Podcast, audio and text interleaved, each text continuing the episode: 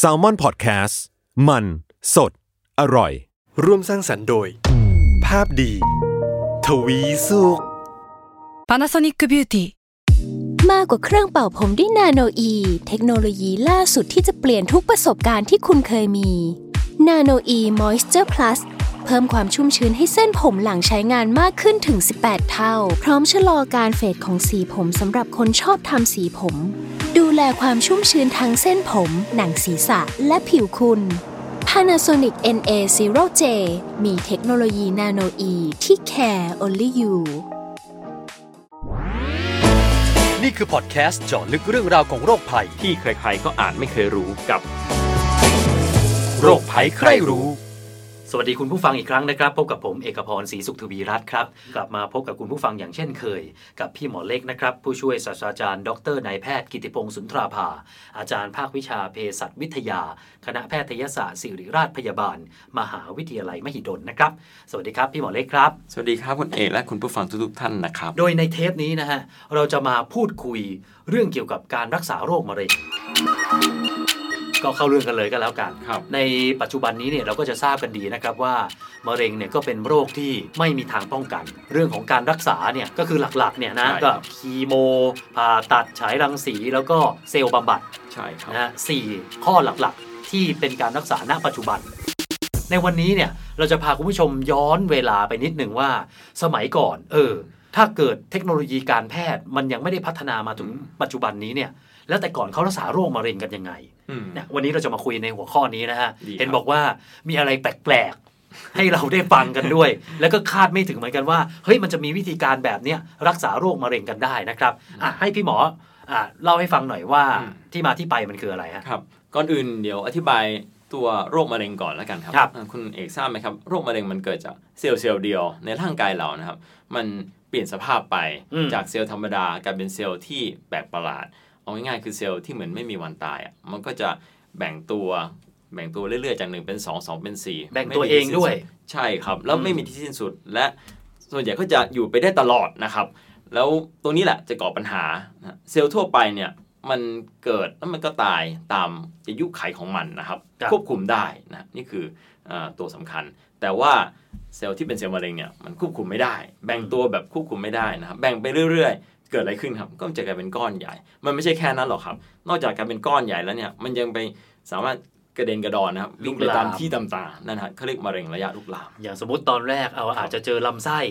ครับถ้าเกิดนะไม่ได้ตรวจดีเอ้า ดันมาโผล่ที่ส่วนอื่นอืมก็ยิ่งแย่กันเข้าไปใหญ่ ส่วนใหญ่ของคนไข้ที่เสียชีวิตจากโรคมะเร็ง เสียชีวิตจากมะเร็งที่ลุกลามนะครับยกตัวอย่างอ่ามมะเร็งเต้านม ถามว่าเต้านมทำหน้าที่อะไรก็เอาไว้ให้นมบุตรใช่ไหมครับครับอ่า ก็คือตัดทิ้งไปคนไข้ก็ไม่เป็นอะไรใช่ไหมอืมโดยถ้าเกิดเอาตรงๆนะครับ แต่ว่าคนไข้ที่เป็นโรคมะเร็งเต้านมนะครับไม่ได้เสียชีวิตจากตัวมะเร็งเต้านมนะครับเสียชีวิตจากมะเร็งเต้านมอะมันลุกลามไปที่อื่นอืมไปที่สมองไปที่อื่นๆในอ๋ร่าองกายเพราะถ้าใช่ถ้าสมมติเรามองแบบครับเป็นมะเร็งที่เต้านมครับก็เต็มที่ก็ตัดมันทิ้งซะครับ มันก็ไม่ได้ส่งความเสียหายไปยังระบบหายใจ หรือว่าระบบสมอง ครับแต่ไอตัวมะเร็งที่มันอยู่ตรงนี้นี่แหละที่มันจะลามไปถูที่กส่วนต้องอื่น ครับส่วนอื่นนั่นแหละอ่าทำให้คนไข้เสียชีวิตครับ ใช่ครับอืมนะนี่ก็คือเรารู้ถึงความเลวร้ายความน่ากลัวของมะเร็งในเบื้องต้นแล้ว ใช่ครับ แล้วในประวัติศาสตร์ในการอืม รักษาโรคมะเร็งเนี่ยมันมีแง่มุมไหนที่มันน่าสนใจ แล้วก็เป็นวิธีการรักษาที่มันแบบแปลกๆ ที่เราคาดไม่ถึงว่ามันเคยมีมาก่อนด้วยมั้งครับ จากที่ข้างต้นที่คุณเอกบอกว่ามีเอาปัจจุบันเนี่ยมี 3 วิธีหลักนะครับผ่าตัดนะครับรังสีรักษาแล้วก็ใช้ยาเคมีบำบัดคีโมนั่นเองที่คนไทยเรียกกันนะครับ ก็คุณเอกทราบไหมครับสามอย่างเนี้ยอะไรเป็นอย่างแรกที่มนุษยชาติใช้ในการรักษา ถ้าให้ผมเดาผ่าตัดเพราะอืมรู้สึกว่ามันคือการเฉือนออกครับใช่ไหมฮะก็ตรงไปตรงมาเพราะเห็นอะไรประหลาดๆก็ต้องตัดไว้ก่อนเเห็นอะไรดำๆอะไรแล้วตัดทิ้งหั่นทิ้งไปก่อน ย้อนกลับไปสู่ยุคไหนทราบไหมครับ ไม่ทราบเลยฮะโหนานมากเลยตั้งแต่กว่า ที่เขาสืบค้นกันมาพบหลักฐานอ่าที่เป็นลายลักษณ์อักษรยุคอียิปต์เลยครับอียิปต์เออเขารู้รู้จักไอ้กระดาษปาปิลัสไหมฮะที่เป็นแบบไอ้ตำราโบราณของอียิปต์อะครับเป็นกระดาษในยุคนั้นอะเขาเพราะว่ามีจารึกอันหนึ่งที่เขียนเกี่ยวกับโรคที่ชื่อว่าน่าจะเป็นโรคมะเร็งนะครับอ๋อนะฮะเขาบอกเป็นอ่าถ้าแปลง่าย ๆ ก็เหมือนกับเป็นเนื้อร้ายเข้าใจว่าเป็นที่เต้านมนะครับ แล้วเขา อธิบายถึงวิธีรักษาด้วย ใช้วิธีไหนทราบไหมครับ ตัดทิ้ง อืม แต่ไม่ใช่ตัดธรรมดาเขาพูดถึงเรื่องการใช้ไฟนะครับ เหมือนกับใช้ไฟจี้เข้าไปนะครับ เข้าใจว่าน่าจะใช้โลหะนะจี้เข้าไปน่าจะเจ็บพอสมควรแหละนะครับ แต่ว่าเขาระบุอันหนึ่งซึ่งถือว่าเป็นจริงแม้กระทั่งในปัจจุบัน ระบุว่ารักษาไม่หายนะครับอ่าอืมเขาระบุขนาดนั้นเลย แต่ก็มีวิธีรักษาแบบนี้แหละนะครับอ๋อก็คือสมมติคลำคลำดูเชื่อว่าตรงไหนเป็นมะเร็งเต้านม เอาไฟ นะลนกับเหล็กแล้วเอาเหล็กจี้อืมเพื่อให้เนื้อตรงนั้นมันจี่ตายเข้าใจว่าเป็นลัแบกษณะบนั้นใช่ครับโอ้โห เป็นการรักษาที่โหดแต่เขาก็ระบุชัดเจนว่ายังไงก็รักษาไม่หายอืมเหมือนกับอาจจะได้แค่เบื้องต้นใช่นั่นคือ 3 4พันปีที่แล้วนะครับ โอ้โหนี่เราอยู่คู่มะเร็งมาเป็นพันปีแล้วเหรอใช่ครับ ไม่น่าเชื่อนะ อยู่คู่กับมนุษยชาติมาตั้งแต่กำเนิดมนุษย์เลยละครับ เพราะเราอะรู้สึกว่าเหมือนกับมันเพิ่งจะเป็นประมาณสักหลักร้อยปีนี้อืมที่เริ่มมีการใช้สารเคมีหรือว่ามนุษย์ เริ่มกินอะไรที่มันมันทำลายสุขภาพมากขึ้น แต่จริงๆแล้วโอ้โหมีมาเป็นหลายพันปีแล้วใช่ครับนะอืมแล้วต่อจากนั้นมาเนี่ยครับก็น่าสนใจ เพราะนี่มาที่ยุโรปบ้างนะครับ ก็มีหลักฐานนะครับเอ่อถ้าเคยอาจจะเคยได้ยินนะครับฮิปโปเคติสนะครับเป็นบิดาของวงการแพทย์อ่าตะวันตกเลยนะครับครับ ฮิปโปเคติสเนี่ยเป็นคนระบุเขียนเอาไว้เลยนะครับ เกี่ยวกับโรคเนี่ยรู้ไหมครับคำว่ามะเร็งภาษาอังกฤษ cancer เนี่ยมาจากฮิปโปเคติสนะครับเป็นคนอ่า ระบุบัญญัติว่าใช่บัญญัติศัพท์นี้เลยว่าโรคเนี่ยให้ชื่อว่าแปลเป็นภาษาอังกฤษคือ cancer นั่นแหละนะครับเขามีที่มาอย่างไงฮะ cancer อืม C A N C E ใช่ R คือถ้าแปลนะครับมาแปลก็คือปูแปลว่าปูเออใช่ มันเออมันคือราศีใช่ cancer ใช่ครับทำไมถึงเป็นปูรู้ไหมครับ คือเขาดูจากปูรูปร่าง รูปร่างของเนื้อร้ายเนี่ยมันจะแผ่ขยายลักษณะคล้ายๆขาปูยื่นออกไป แล้วมันแผ่ขยายไปเรื่อยๆนะครับเขาเลยตั้งชื่อว่าปูก็คือ cancer นะครับจนกระทั่งถึงปัจจุบันก็ใช้คำนี้ อ๋อ ที่มาที่ไปก็คือเซลล์ตรงกลางก็ตีซะว่าเป็นกระดองปูอืมและยิ่งแผ่ทิศซ้ายขวาใช่ออกไปเออมันก็จะคล้าย ๆกับนะตัวปูใช่นะมี 8 ขาใช่ไหมอืมเออปดแต่ว่าขเส้นอาจจะมีมากกว่านั้นนะ แต่ว่าลักษณะมันคล้ายๆปูเขาเลยไม่รียกน่าว่เชื่อนะว่า ที่มาของคำว่า cancer มาจากปูไม่ได้เป็นเพราะปูทำให้เกิดเออมะเร็งนะแต่เป็นเพราะรูปร่างของตัวเนื้อเยื่อมะเร็งอะอืมมันคล้ายๆกับปูฮิปโปเกติสระบุว่าบัญญัติศัพท์ว่า cancer อ๋อนี่มัครันบเซลล์ cancer ครับเออออืมเออที่มามันก็แปลกดีนะอะอะแล้วนอกจากเอาเรื่องของการการการผ่าการอืมเอาไฟจี้เนี่ยผมครับว่าคุณผู้ฟังก็น่าจะ เดาได้อืมน่าจะพอเข้าใจได้ว่าอืมเออมันก็เป็นวิธีการรักษาเบื้องต้นแหละที่ครับมนุษย์น่าจะคิดได้ในช่วงเวลานั้น มีที่น่าสนใจนะครับฮะระบุถึงว่าสาเหตุของมะมะเร็งนะครับอ่าเข้าใจว่าอ่าท่านนี้ชื่อกาเลนนะครับ เป็นนักปราชญ์ชาวกรีกโบราณเหมือนกันนะก็ถัดจากยุคฮิปโปเครติสเนี่ยแหละนะท่านระบุถึงสาเหตุของโรคนะครับเอ่อ ซึ่งปัจจุบันเนี่ยก็ตรงเนี้ยตัดทิ้งไปแล้วแหละมันมันไม่ถูกต้อง แต่ว่าแต่เคยมีระบุความเชื่อนี้อยู่ใช่นานเป็นพันปีเลยความเชื่อเนี่ยครับเขาเชื่อว่ายังไงนะเขาเชื่อว่ามะเร็งมันเกิดจากน้ำที่ผิดปกติคือสมัยนั้นอะเขาจะว่ามันมีน้ำเขาจะว่าสามสี่สีอะน้ำแดงน้ำเหลืองน้ำดำอะไรประมาณเนี้ยอ๋อหมายถึนะครับงของเหลวที่ใช่ยู่ของเหลวในมร่านุษงย์กายใช่เขาเขาจะว่าน้ำดำเยอะอ่ามันไหลเวียนผิดปกติจนทำให้เกิดเนื้อเยื่อผิดปกติจนเป็นมะเร็งนะฮะอ๋อเป็นความผิดปกติของน้ำดำเพราะฉะนั้นการรักษา บางครั้งก็เลยอ่ากรีดเอาให้เลือดออกอะไรประมาณให้น้ำหลั่งออก ซึ่งเป็นการรักษาที่ผิดแน่นอนแหละนะครับคือหลาย ๆ โรคในยุคนั้นอะใช้วิธีกรีดให้เลือดออกนะครับอืมนอกจากมะเร็งอะนะครับคือสมัยก่อนเนี่ยเขาก็จะมีแบบมีวิธีคิดมีชุดความคิดที่มันแปลก ๆ เหมือนกันนะครับ มันก็จะมีส่วนใหญ่เนี่ยเรามักจะเห็นว่ามักจะลงเอยด้วยการทำร้ายร่างกายผู้ป่วยอืมใช่เมื่อคกี้รับก็จี้ไฟไปละเออเนี่ยกรีดเลือดอีกอืมอ่าครับ แต่ว่ากว่าที่จะใกล้เคียงปัจจุบันที่สุดนะฮะจนกระทั่งน่าจะศตวรรษที่ 19 เลยนะครับครับมันเป็นจุดเปลี่ยนนะครับก็คือการค้นพบนะฮะยาสลบนะฮะยาสลบที่คนคนไข้สลบได้ครับก็เลยทำให้ผ่าตัดได้ดีอ๋อเพราะแต่ก่อนถ้าไม่มียาสลบมียาชาก่อนถูกไหมฮะยาชาพอมีอ่าพอมีได้ครับ ก็มียาชาแต่ยาชาแต่มันก็ได้ไม่ประมาณหไม่นึ่งได้ได้ได้ผลขนาดนั้นหรอกครับครับ แต่ว่าถ้าไม่มียาสลบไม่มีทางผ่าตัดใหญ่ได้เลยนะครับลองคิดดูถ้าเอาแค่ผ่า ยุคนั้นมีคนไข้ที่มีชื่อเสียงท่านหนึ่งนะฮะน่าจะเป็นลูกสาวของอดีตประธานาธิบดียุคแรก ๆเลยนะฮะเขาเรียกว่าจอห์นอดัมส์ฮะเป็นเป็นเป็นลูกสาวของท่านนะเป็นมะเร็งเต้านมต้องผ่าตัดเต้านมโดยที่ไม่มียาสลบนะฮะโอ้โหครับฮะอืมก็คือก็ต้องนอนปวดเจ็บใช่ครับไปถึงแม้ว่าจะมียาชา แต่มันก็ด้วยความที่ผ่าตัดใหญ่อะครับมันก็ไม่สามารถที่จะระบุความชาโอ้มันแทบของแทบจะไม่ไม่ชาหรอกครับ ยาชายุคนั้นเออก็ก็เจ็บ แต่ว่าตรงนั้นก็ทำให้การผ่าตัดมันราบรื่นขึ้นนะฮะแต่อ่าแน่นอนว่ามันก็ยังไม่สมบูรณ์แบบ เพราะว่ายาฆ่าเชื้อ หรือว่ายาปฏิชีวนะยังไม่ถูกค้นพบนะเพราะฉะนั้นก็จะมีผลข้างเคียงอย่างเช่นติดเชื้อคนไข้เสียชีวิตติดเชื้ออีกนะแต่ว่าแน่นอนว่าผ่าตัดได้ก็เริ่มต้นจากยาสลบนี่แหละครับอ๋อก็ครับแปลว่ายาสลบเนี่ยเหมือนกับไไม่ใช่ผมว่าไม่ใช่แค่มะเร็งนะผมว่าก็น่าจะพลิกหลายหลายโรโฉคมเลยหน้าของหลาย ๆ โรคใช่ครับในโลกใบนี้อะนะครับใช่ครับ เรื่องของการรักษาในแง่ของตัวเคมีบ้างอืมละกัน ตัวเคมีคีโม ที่เราอืมมักจะเรียกกันเนี่ยนะฮะครับมันเคยมีความเชื่อหรือวิธีอืมการรักษาในอดีตไหมฮะที่เอาเอาสารอย่างอื่นที่ไม่ใช่สารในปัจจุบันเอาเอาสารปัจจุบันก่อนครับปัจจุบันนี้เนี่ยที่เราบอกว่าฉีดคีโมเข้าร่างกายเนี่ยเขาฉีดสารอะไรเข้ามาในร่างกายเราอืมจริงๆคีโมเคมีบำบัดมันมีที่มานั่นนะคครัรับบที่มาของเคมีบำบัดมาจากไหนทราบไหมครับ คือมาจาก สารพิษที่ไว้ฆ่ามนุษย์ด้วยกันนะครับ ก็คือถ้าคุณเอกย้อนกลับไปสู่สมัยสงครามโลกครั้งที่หนึ่งเขาใช้อาวุธประเภทหนึ่ง ซึ่งน่ากลัวมากนะในยุคนั้นเลยนะฮะใช้แก๊สพิษนะครับแก๊สพิษเออเออมันมีแก๊สพิษมัสตาร์ดที่มันสีเหลืองๆอะถ้าเคยในหนังหนังอืมของอเมริกันนะครับ จะมีใช้แก๊สพิษแล้วทำให้ทหารในศัตรูอะตายเยอะแยะเลยนะมีอะไรแผลผุพองตามตัวหลังจากโดนแก๊สพิษอะไรพวกเนี้ยตาบอดบ้างอะไรเงี้ยแต่มีผลอันหนึ่งนะครับ ในยุคนั้นที่พบนะครับอ่า พบว่าทหารที่โดนแก๊สพิษที่โชคดีรอดชีวิตนะครับ พบว่าเม็ดเลือดขาวเขาตกลงนะครับอืมมันเหมือนกฎการทำงานไขกระดูกนั่นแหละนะครับครับจนกระทั่งนักวิทยาศาสตร์ยุคนั้นก็เลยเอามาทำวิจัยกันนะครับแล้วพยายามหาว่าตัวเนี้ยน่าจะมีผลช่วยรักษาโรคบางโรคได้อืมซึ่งเขาเลยนำไปสู่โรคมะเร็งนั่นแหละ เพราะโรคมะเร็งกับตัวเม็ดเลือดขาวหรือว่าในไอ้ไขกระดูกจะคล้ายๆกัน ไขกระดูกจะ แบ่งตัวตลอดแล้วมันจะสร้างตลอด เลยเข้าใจว่าโรคมะเร็งคล้ายๆกันก็คือมันก็แบ่งตัวตลอด มันน่าจะฆ่าเซลล์มะเร็งด้วยเขาเลยเอามาทำวิจัย จนกระทั่งได้ยามะเร็งตัวแรกนะครับ คือปัจจุบันนี้ไอการฉีดคีโมก็คือการฉีดสารพิษเข้าร่างถูกกาต้อยงแหละจริงๆมันคือสารพิษแหละคเอาเหรรัอบฮะอืมก็ไอ้ผมจะห็เชื่อนะว่าคุณผู้ฟังเกือบทุกคนหรือแม้กระทั่งผมเนี่ย เราจะคิดว่ามันคือการฉีดยาเข้าไปอืมเพื่อรักษาแล้วยานั้นมันอาจจะมีผลข้างเคียงครับอ๋อจริง ๆ ด้วยหลักการคือฉีดสารพิษ เพื่อต้องการจะฆ่าเซลล์มะเร็งอืมจริง ๆ ชื่อภาษาอังกฤษอีกชื่อหนึ่งของเคมีบำบัดเนี่ยก็คือ cytotoxic drug ภาษาไทยแปลว่า ยาที่มีพิษต่อเซลล์นะก็คือมันมันทำให้เซลล์ในร่างกายเสียด้วยนะครับ โดยเฉพาะเซลล์ที่แบ่งตัวตลอดนะ จะสังเกตว่าคนไข้ที่มีผลข้างเคียงจากยาเคมีบำบัด ผมร่วงอาเจียนขึ้นแส้อาเจียนท้องเสียที่มามันเป็นเพราะว่าเคมีบำบัดจะไปฆ่าเซลล์ที่แบ่งตัว ตลอดหรือทำงานตลอดอืมเอาง่ายๆ หัวจดเท้าอย่างผมร่วงอะครับครับผมอะเจริญตลอดเพราะว่าเซลล์รากผมมันอ่ามัน active มากนะครับฉะนั้นมันก็จะโดนยาเคมีบำบัดด้วยฉะนั้นผมเลยร่วงนะการที่คนไข้อาเจียนคลื่นไส้ท้องเสียเป็นเพราะอะไรนะฮะเพราะว่า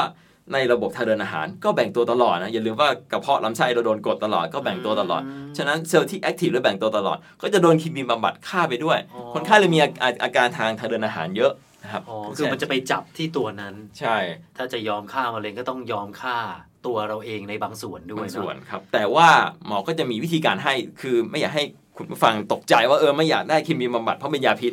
จริง ๆ ที่มาเป็นยาพิษจริงนะครับ แต่ว่าปัจจุบันบริษัทยาก็พยายามพัฒนาสูตรให้มีพิษน้อยที่สุด แต่ก็หลีกเลี่ยงไม่ได้แหละ ก็จะมีผลข้างเคียงที่ผมเอ่ยมาเนี่ยครับนะครับ แล้วหมอก็จะมีวิธีการให้ก็จะให้เป็นคอสคอสนะครับอืมอืมก็คือจะต้องดูระดับเม็ดเลือดขาวว่าเป็นยังไงดูผลข้างเคียงเป็นยังไง แล้วก็จะหยุดให้ยาแล้วก็ให้ใหม่เป็นคอร์สเพราะฉะนั้นจะสังเกตว่าคนไข้ที่ได้ยาเคมีบำบัด จะไม่ได้ตลอดเป็นตลอดทุกวันทุกวันเป็นเดือนๆไม่อย่างนั้นครับจะมีช่วงที่หยุดบ้างเออนั่นคือให้ที่ฟื้นมาฟูถูกต้องครับเออแต่ถ้ามองนึกนึกมันก็จริงนะฮะสมัยก่อนเนี่ยเวลาเราดูหนังดูละครหรือว่า คนที่เป็น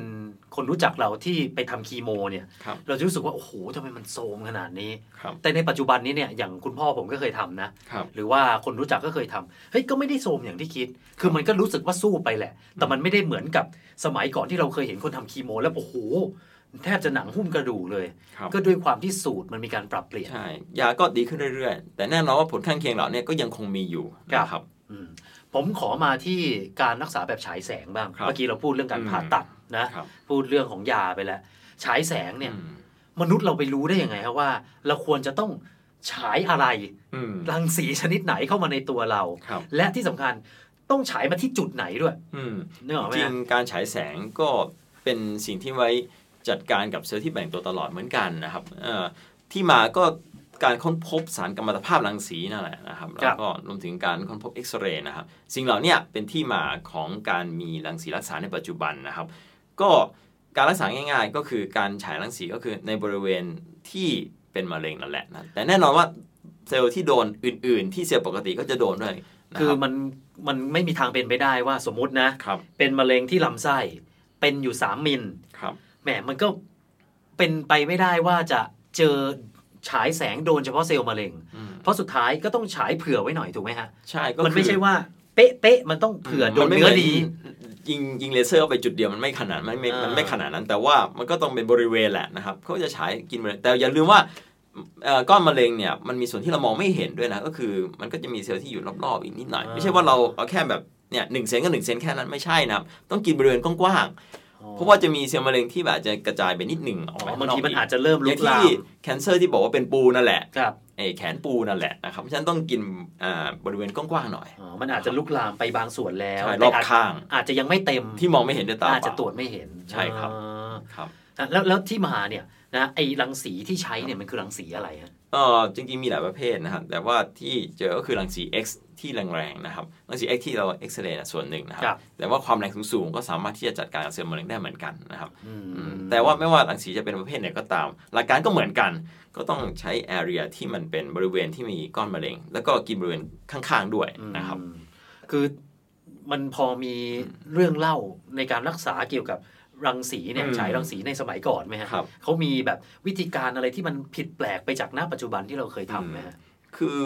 มันแทบไม่ต่างกับปัจจุบันหรอกครับในยุคนั้นก็คือใช้หลักการเดียวกัน แต่แน่นอนเครื่องไม้เครื่องมือสมัยนี้ดีขึ้นกว่าเมื่อก่อนเยอะเลยนะครับอืมแต่มันจะมีดราม่าเรื่องหนึ่งนะครับที่เกี่ยวข้องกับรังสีรักษานะครับครับจริงๆรังสีรักษาต้องบอกก่อนว่ามันมาก่อนเคมีบำบัดอีกนะครับ จริงอะไรๆถ้าฮะเรียงลำดับเนี่ยก็คือผ่าตัดหนึ่งมาก่อนใช่ไหมฮะ อันดับสองคือเคมีเอ่อคือการใช้รังสีรักษานะครับอ๋อเหรอฮะใช่ครับเคมีบำบัดนี่ยุคสมัยสงครามโลกครั้งที่สองลงมาเลยกว่าจะวิจัยจากครั้งที่หนึ่งครั้งที่สองมาก็คือ 195 กว่าๆแล้วกว่าจะได้ใช้จริงๆนะครับฉะนั้นรังสีรักษานี่ปีตั้งแต่ยุค 192หรือ3กว่าๆเนี่ยได้ใช้กันละในความเข้าใจเราก็นึกว่ารังสีมาทีหลังอืมเพราะดดู advance เนอะครับแต่การฉีดคีโมมันดูดูเป็นไปได้อืมอ๋อแต่ปรากฏว่าจริง ๆ รังสีมาก่อนมาก่อนคีโมครับอีกใช่ครับอ๋ออืมเรียงลำดับก็คือรังสีก่อนด้วยซ้ำนะครับอ่าเออ แต่ว่ามันมีดราม่าเรื่องหนึ่งครับ เมื่อกี้คุณเอกแพลมๆไปนิดหนึ่งว่ามันมีแขนที่ 4 ของการรักษานะครับใช่ไหมก็คือภูมิคุ้มกันบำบัดหรือเซลล์บำบัดที่ว่า ตรงนี้เนี่ยจะมีดราม่าใน 2 การรักษาเนี่ยในช่วงยุคนั้นเลยนะครับ ช่วงต้นกำเนิดของการรักษาแบบรังสีรักษาเนี่ยก็จะมีการรักษาอีกแนวหนึ่งโดยใช้ยาที่กระตุ้นภูมิคุ้มกัน แต่ในยุคนั้นตอนนั้นความรู้เรื่องเซลล์เม็ดเลือดขาวเลยไม่มีเลยนะฮะยุคนั้นก็ก็ไม่รู้หรอกว่าร่างกายมีกลไกภูมิคุ้มกันยังไงบ้าง แต่ว่า พูดถึงเรื่องการรักษาภูมิคุ้มกันบำบัดแพมไปนิดหนึ่งนะครับ ก็คือเป็นหมอท่านหนึ่งนะครับอ่าเขาจะเป็นเป็นหมอกระดูกนะครับอ่าท่านมีคนไข้ที่เป็นโรคมะเร็งเกี่ยวกับกล้ามเนื้อกระดูกนี่แหละนะครับ ก็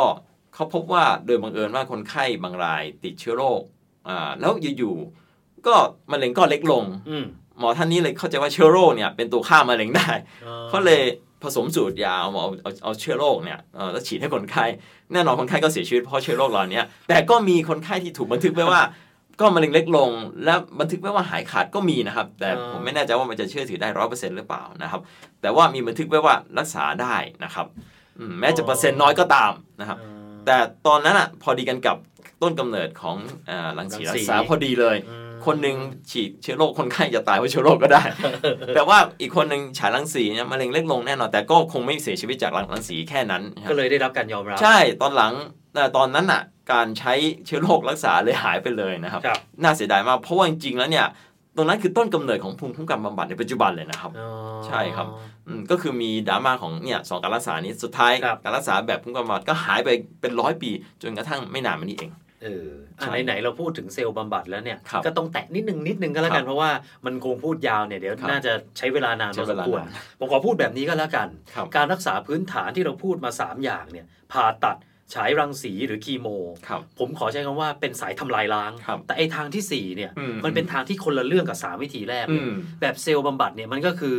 เหมือนกับเป็นลักษณะการฟื้นฟูอยากให้พี่หมอขยายความนิดหนึ่งอืมในเวลาพอสังเขปอะครับ จริงๆ อยากใช้คำว่าภูมิคุ้มกันบำบัดมากกว่า ภูมิคุ้มกันภูมิคุ้มกันก็คือบำบัดรวมเลยอ่าเซลล์บำบัดคือการใช้เซลล์รักษาใช่ไหมครับ แต่ว่าภูมิคุ้มกันบำบัดก็คือการใช้ยากระตุ้นเซลล์ในเซลล์เม็ดเลือดขาวในร่างกายด้วย ก็จะหมายรวมทั้งหมดนะครับ ฉะนั้นการรักษาแนวทางทีสี่4 ซึ่งเป็นแนวทางใหม่ในปัจจุบันอืมซึ่งบางประเทศก็ยังไม่ยอมรับ ก็เริ่มเริ่มจะมีแต่มาแล้วแต่ก็เริ่นะมครับมีใช่ครับ เริ่มมีแล้ว แล้วก็รวมถึงเซลล์บำบัดด้วยนะครับ ปัจจุบันก็เริ่มมีมาแล้วในช่วง 10 ปีหลังนี้เองนะครับ ก็เอาง่ายๆ อย่างที่คุณเอกพูดถูกเลยนะครับสามวิธีแรกไม่ว่าผ่าตัดรังสีรักษาหรือเคมีบำบัดคือทำลายล้างจริงใช่ๆนะฮะไปแต่ซะว่าไปใช่ออกไปอะไรไงก็ได้ให้อ่าข้ามมะเร็งให้ได้นะครับ แต่ว่าในทางที่ 4 จะกลับกันนิดนึงย้อนกลับไปสู่ธรรมชาติของร่างกายนะฮะเม็ดเลือดขาวคือทหารของร่างกายนะครับ ไว้ฆ่าเชื้อโรครวมถึงมะเร็งด้วย ฉะนั้น แนวทางที่ 4 ภูมิคุ้มกันบำบัดก็คือการเอายาหรือว่าเอาเซลล์เม็ดเลือดขาวเองมารักษาอืมก็คือย้อนกลับสู่ธรรมชาติของร่างกายแหละนะครับครับนั่นแหละก็คือภูมิคุ้มกันบำบัดอืมใช่ครับ ก็คือ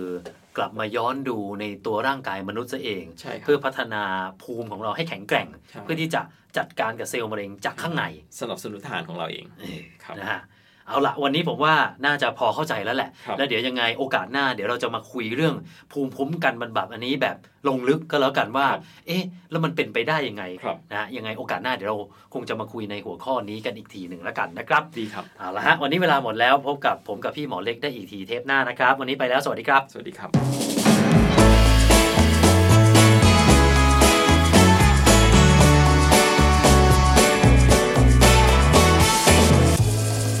โรคภัยใครรู้